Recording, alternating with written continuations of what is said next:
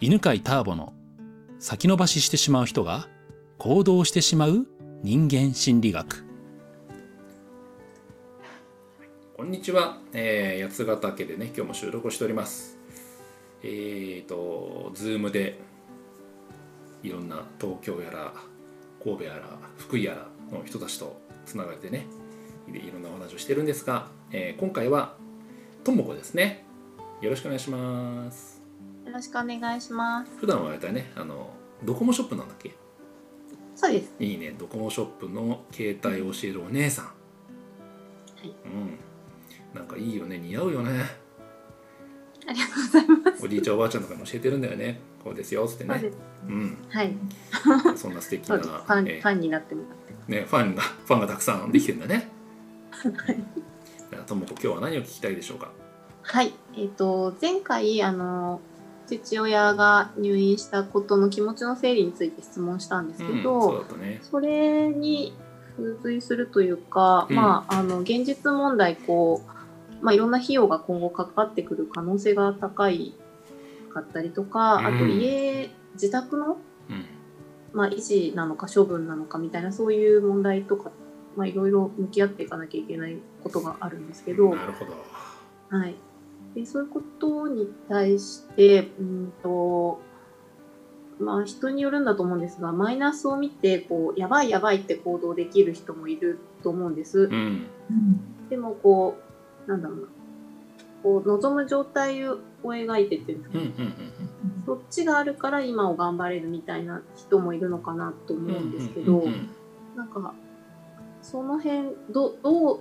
どっちを原原動力っていうかどうなんだろうそういうのに向き合っていく心の持ち方っていうんですかうんね、うんをしていったらいいのかなっていうのが質問うんはいはいはいはい、はいそうか今住んでるのはお父さんの家なの一人暮らしだはいああそっかそうするんそうですそうですい自宅があの一軒家が父親が建てたものですそうかじゃあそれを売るかもしれないんだそうですね売れるのかもわからないですけどね年がたあの年数経ってるんあであまあ建物そっかまあ、土地は土地は売れるもんね土地は借地なんですよあ着地なんだねそうなんですよ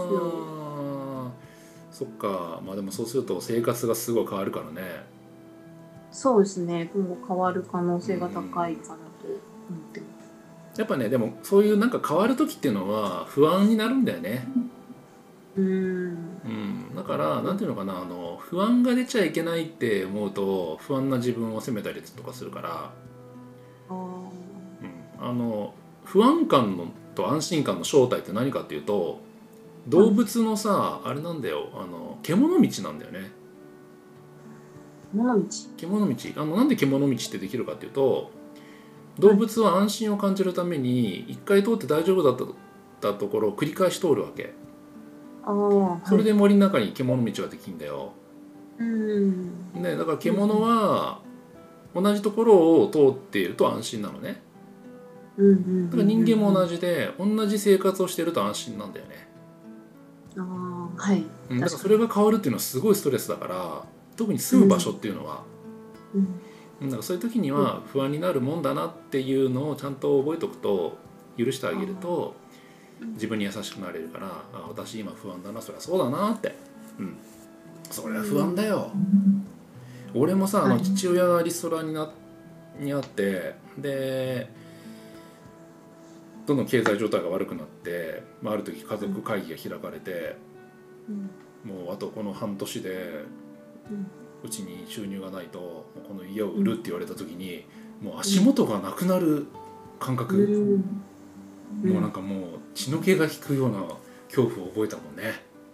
ううんんだからそれくらいまあ不安になるのはしょうがないっていうのをねが一つね、はいうんうんはいあとねあのねどうなるか分かんないのが怖いじゃんそうですね、うんそしたらねそれを解消する方法があって、はい経験者に話を聞くっていうのがいいんだよねおお経験者そうそうそうそうだからえっ、とまあ家をどうしても事情で売却しなくちゃいけなくなった人そして住処を変えなくちゃいけなくなった人って結構いっぱいいるから、あ、そうなんですうね。ん、でもそういう時どうどういうことが起きるのとかどんな問題が起きるのとか結果あーどうだったのって聞くと体験談話してくれるから、はいはい。うんうんうんうんうんまあ、多分分かるのは結果あの人生は何とかなるっていうのは分かると思うんだ けどはい。はい。そういうのをねあの体験者から聞くとあそうかそうかまあこれってなんか人生の特別な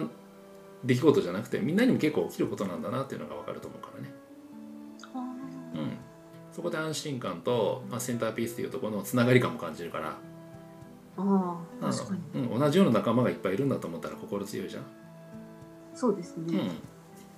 そうそうそうそうでそうやって聞くといいと思うなえーでもそれを探し出す方法って そういう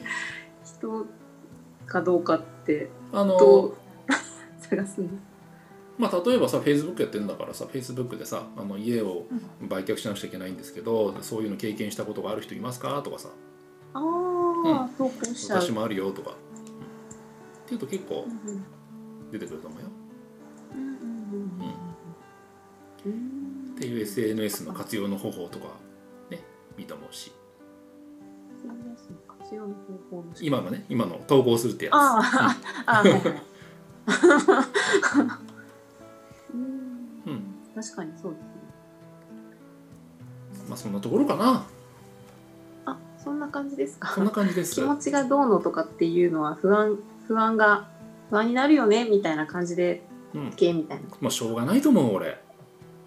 家がなくなるって不安になるよ、うん。いうん、やなんかこう私はどっちか不安になると動けなくなるタイ